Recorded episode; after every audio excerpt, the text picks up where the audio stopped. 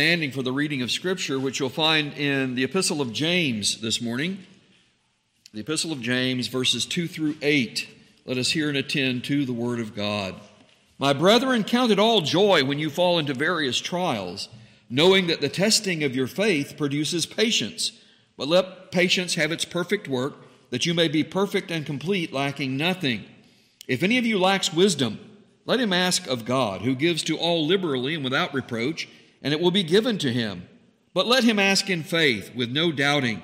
For he who doubts is like a wave of the sea, driven and tossed by the wind. For let not that man suppose that he will receive anything of the Lord. He is a double minded man, unstable in all his ways.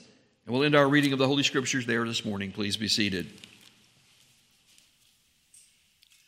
The marking of time by a new year is something like recognizing the birthday of creation.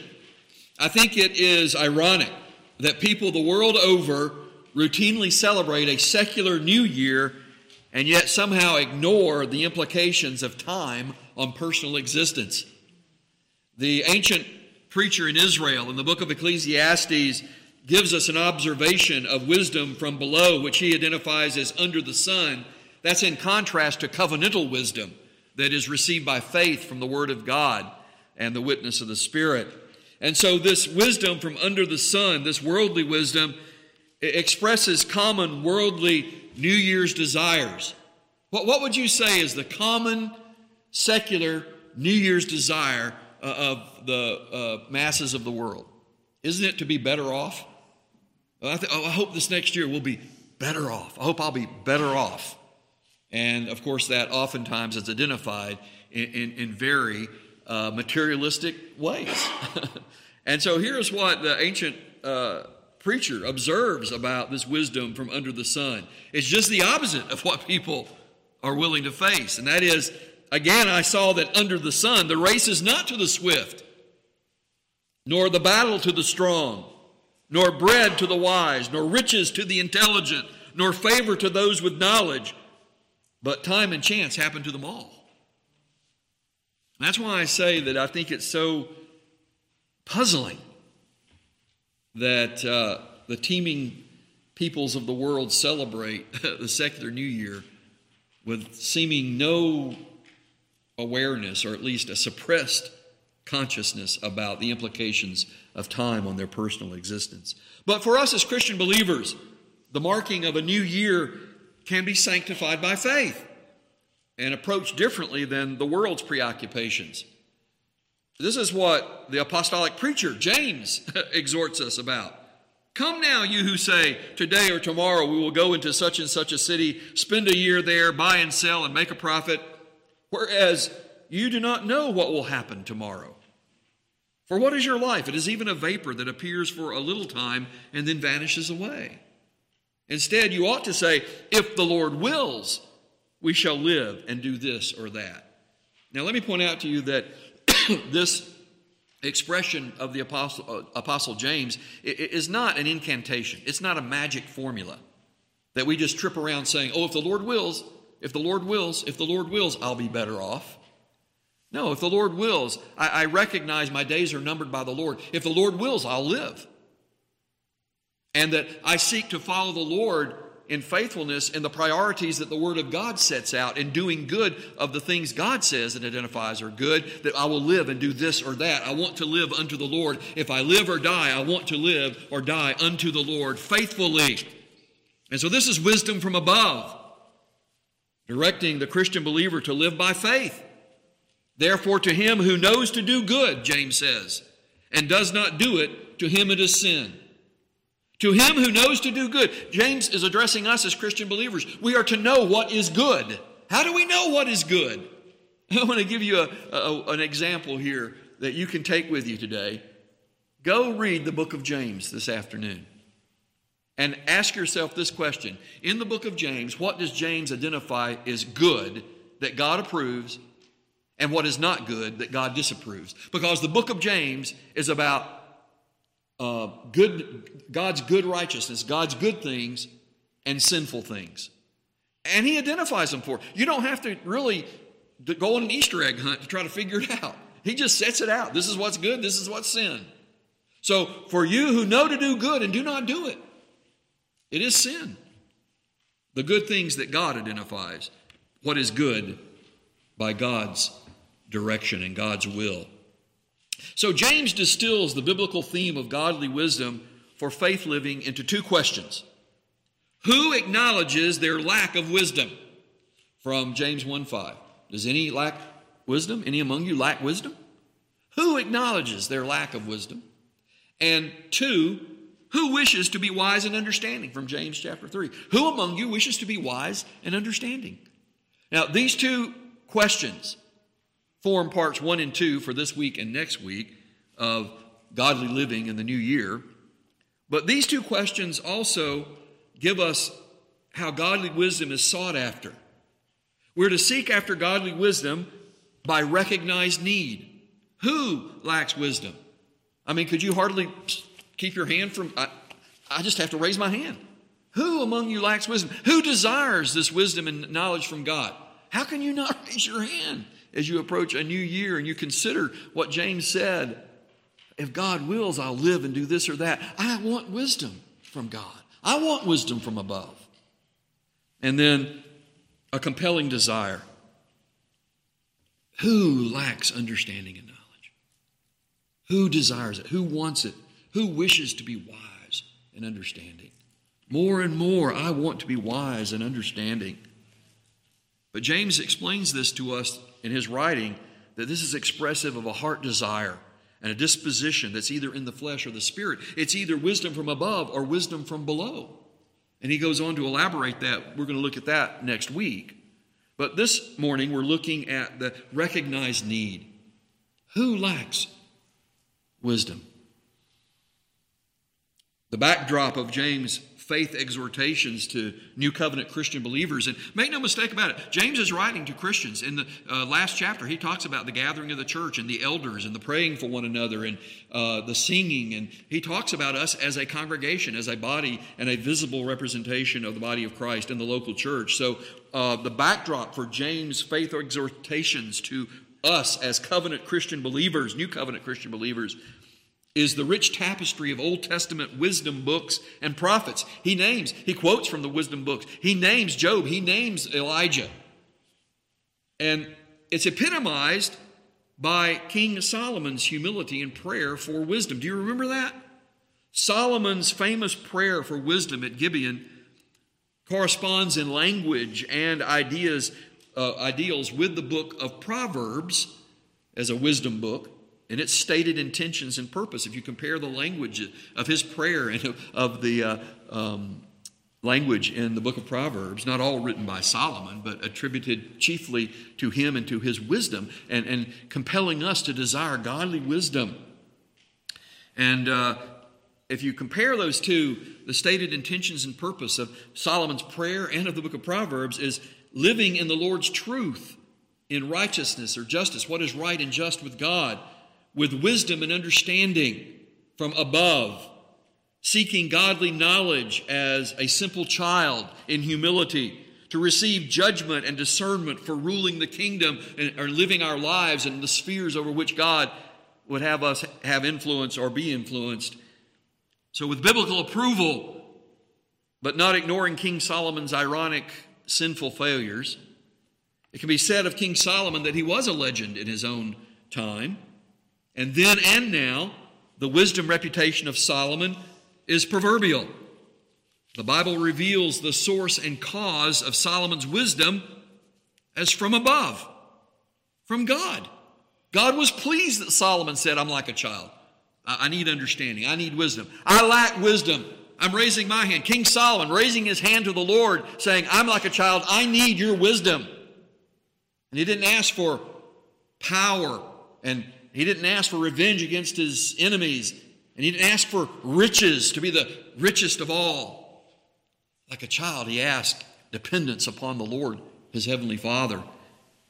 And it was God given wisdom that Lord, the Lord was pleased And the, the reputation of Solomon, proverbial for being wise, still carries today, even though we grieve at his sinful failures. I, will give you a little aside here. I came across a, a, an observation by um, an old Scottish preacher, um, John Brown. Was it John Brown? Somebody Brown. In a self interpreting Bible. He was from the 1700s, and there's a self interpreting Bible. He was a Scottish Presbyterian. Um, and in, in, a, in, a, note in his study Bible, he said that perhaps uh, the portions of Proverbs collected and attributed to Solomon are a testimony that in his old age he found repentance with the Lord and a wisdom against his folly. And I think that's worth considering. It was, a, it was an interesting observation. But anyway, the wisdom of, that Solomon received was wisdom from above. It was God's wisdom.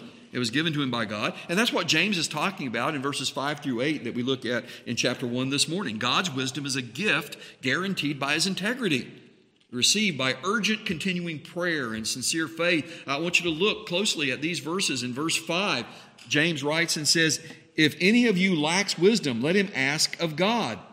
This asking of God grammatically means a continual, urgent asking uh, present active imperative, if that means anything to you. But, it, but the idea is that it's an urgent and continual asking God for wisdom. And I think that's valuable for us because we seem to want this kind of one only put in our order. You know, like we put in our fast food order, our pizza order, and we want it delivered immediately. And we're looking for it, and we got the time clock going. And we think that when we pray and ask God for something, that's the way He's going to respond. We've been wrongly conditioned to think that way. This is an ongoing and urgent prayer that we are regularly, routinely asking God and seeking God and, and uh, uh, uh, humbling ourselves before the Lord, uh, like King Solomon. And it, makes me wonder after Solomon's prayers and the Lord's visitation to him twice, somewhere along the line, did Solomon stop praying? Did Solomon stop the urgent prayer? And that's what I want to say to you. Will you stop the urgent praying out and asking God daily and routinely and regularly?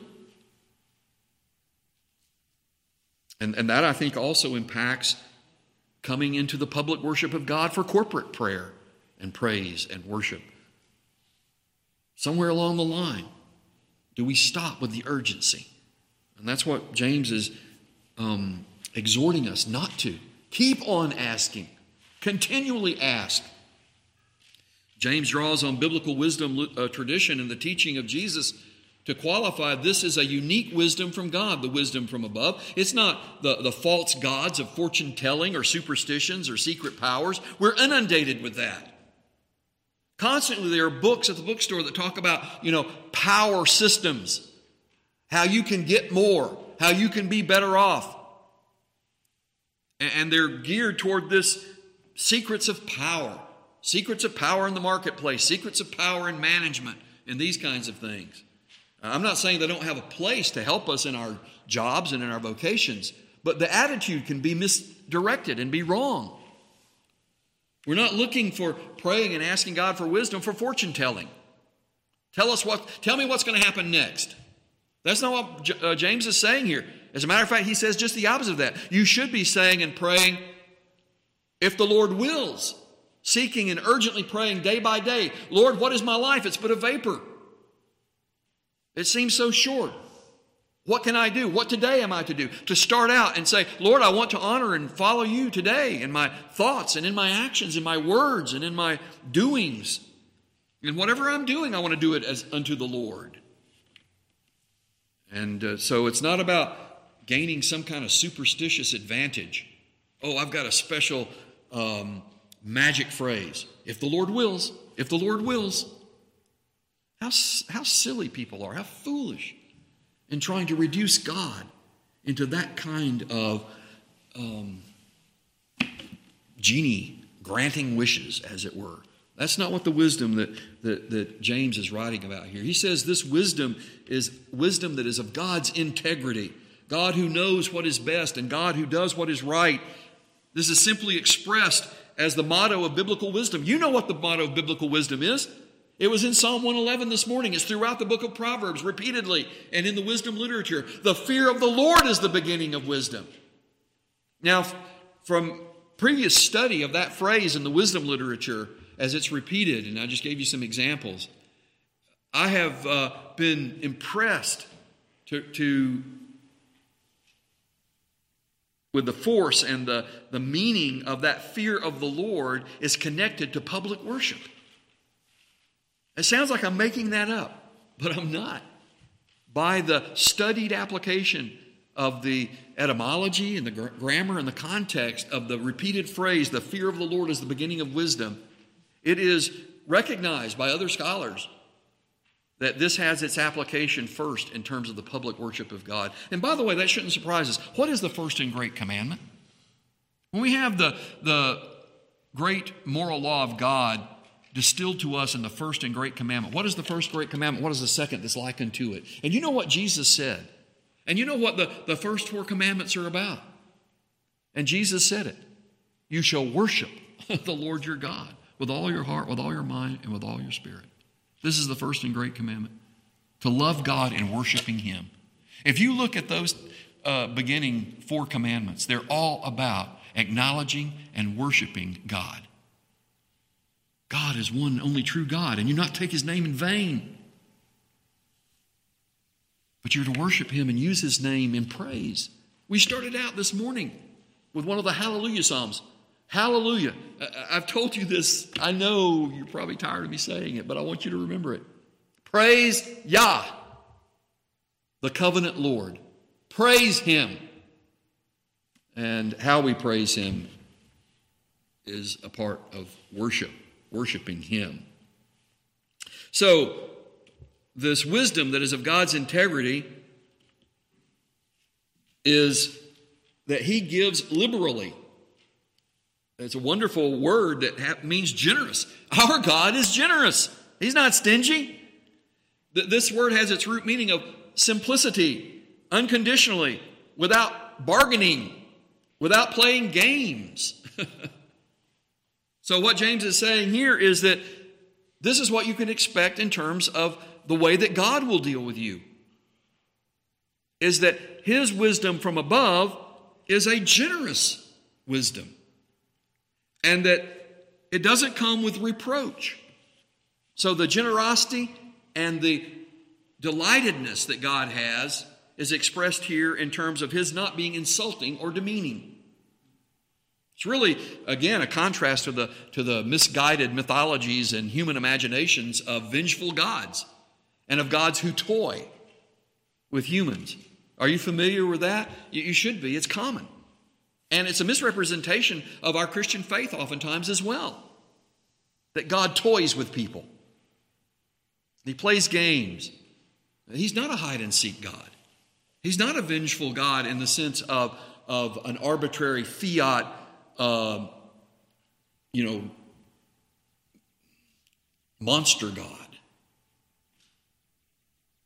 While there is a true wrath of God and a true vengeance of God, is rooted in righteousness and holiness. That's what we are to fear.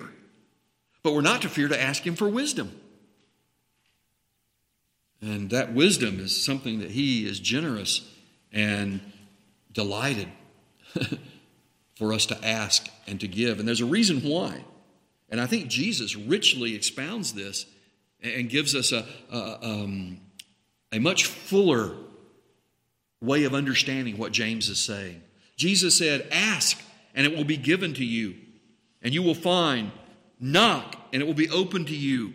For everyone who asks receives, and he who seeks finds, and to him who knocks it will be open. If any man lacks wisdom, let him ask of God, who gives to all generously, liberally, and without reproach. And, and this is what Jesus goes on to say then by asking and knocking. He says, What man is there among you who, if his son asks for bread, will give him a stone? Or if he asks for a fish, will he give him a serpent? If you, being evil, know how to give good gifts to your children, how much more will your Father who is in heaven give good things to those who ask him? I think that's a wonderful explanation of what James is saying about God being generous and not reproachful, and the integrity of his promise to give us the wisdom that we ask or ask for. That he is like our heavenly Father. And if earthly fathers know how to do good things for their children, how much more so? Oh, you of little faith, why do you doubt? how much more so our Heavenly Father gives good things to those who ask Him. Now, I also have another question that I want you to think about uh, at this juncture and as we go on to finish up the passage, and that is do you recognize the gospel in this? I just want to call you back to this question about preaching the gospel. So here we're preaching about godly wisdom, uh, given admonition and direction from the Apostle James about asking for wisdom. I tend to think that James' epistle was based on his sermon notes. I think this is the kind of preaching the apostles did. From examples that we have, for example, in the book of Acts and so forth, uh, the questions that they had about godly living and living by faith. And so I'm asking you, when, when we are referencing here and, and in illustrating by Jesus' own teaching what James is saying here, do you recognize this is the gospel? And when I say that, I'm talking about what is good. Isn't this good news? Isn't it good news that God is better to us than our earthly fathers? Isn't it good news to us that God delights in being generous with his wisdom and that he isn't playing games with us? And that we can appeal to him?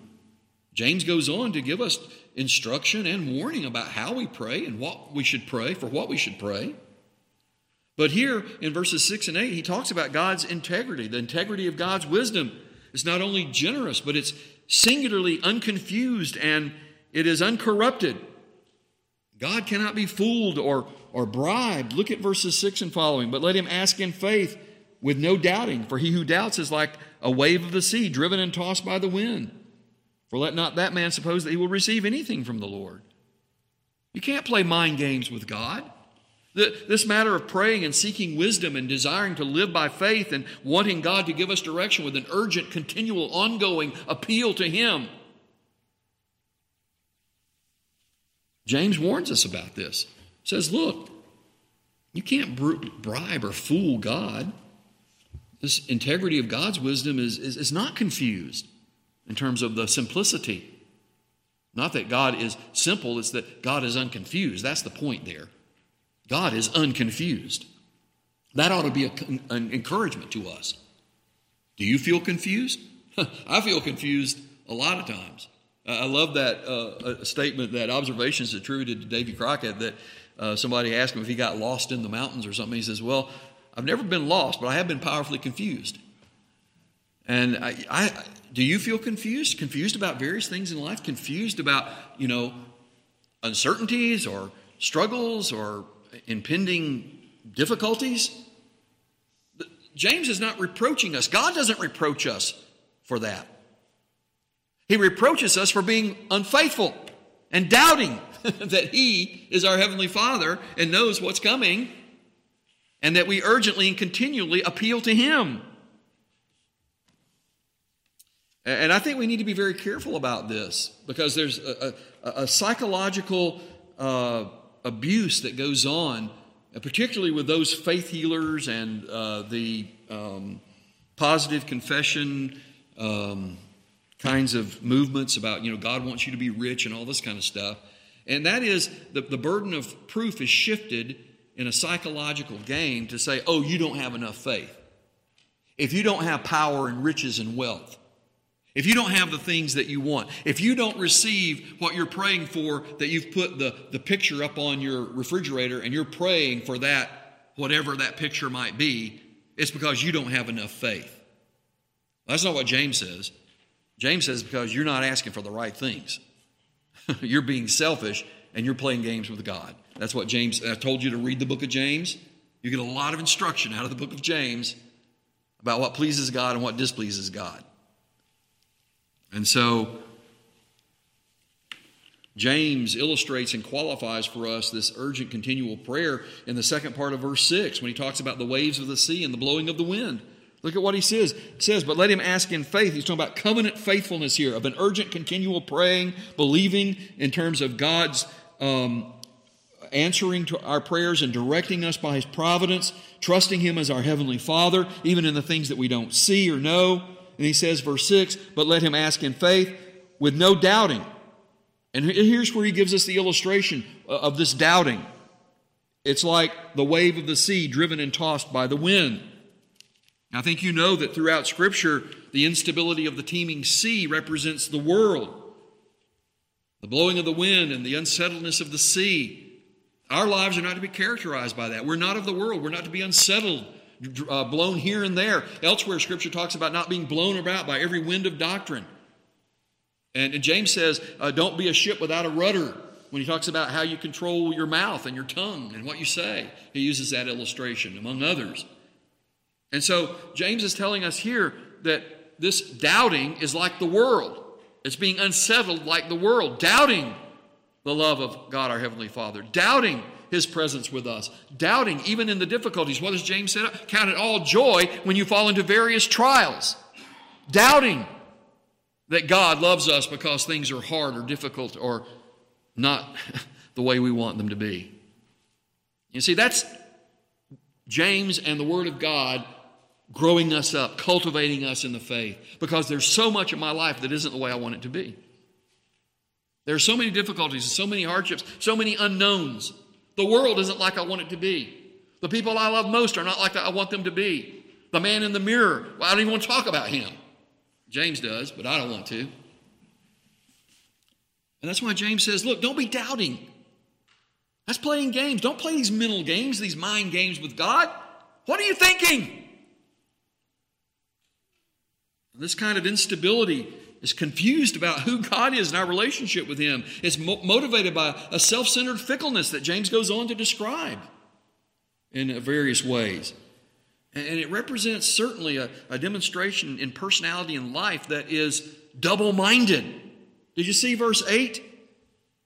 Such a one who doubts and who falls into this game playing rather than to faithful praying and trusting God is a double minded man, unstable in all his ways. And I've got to draw your attention to that word double minded.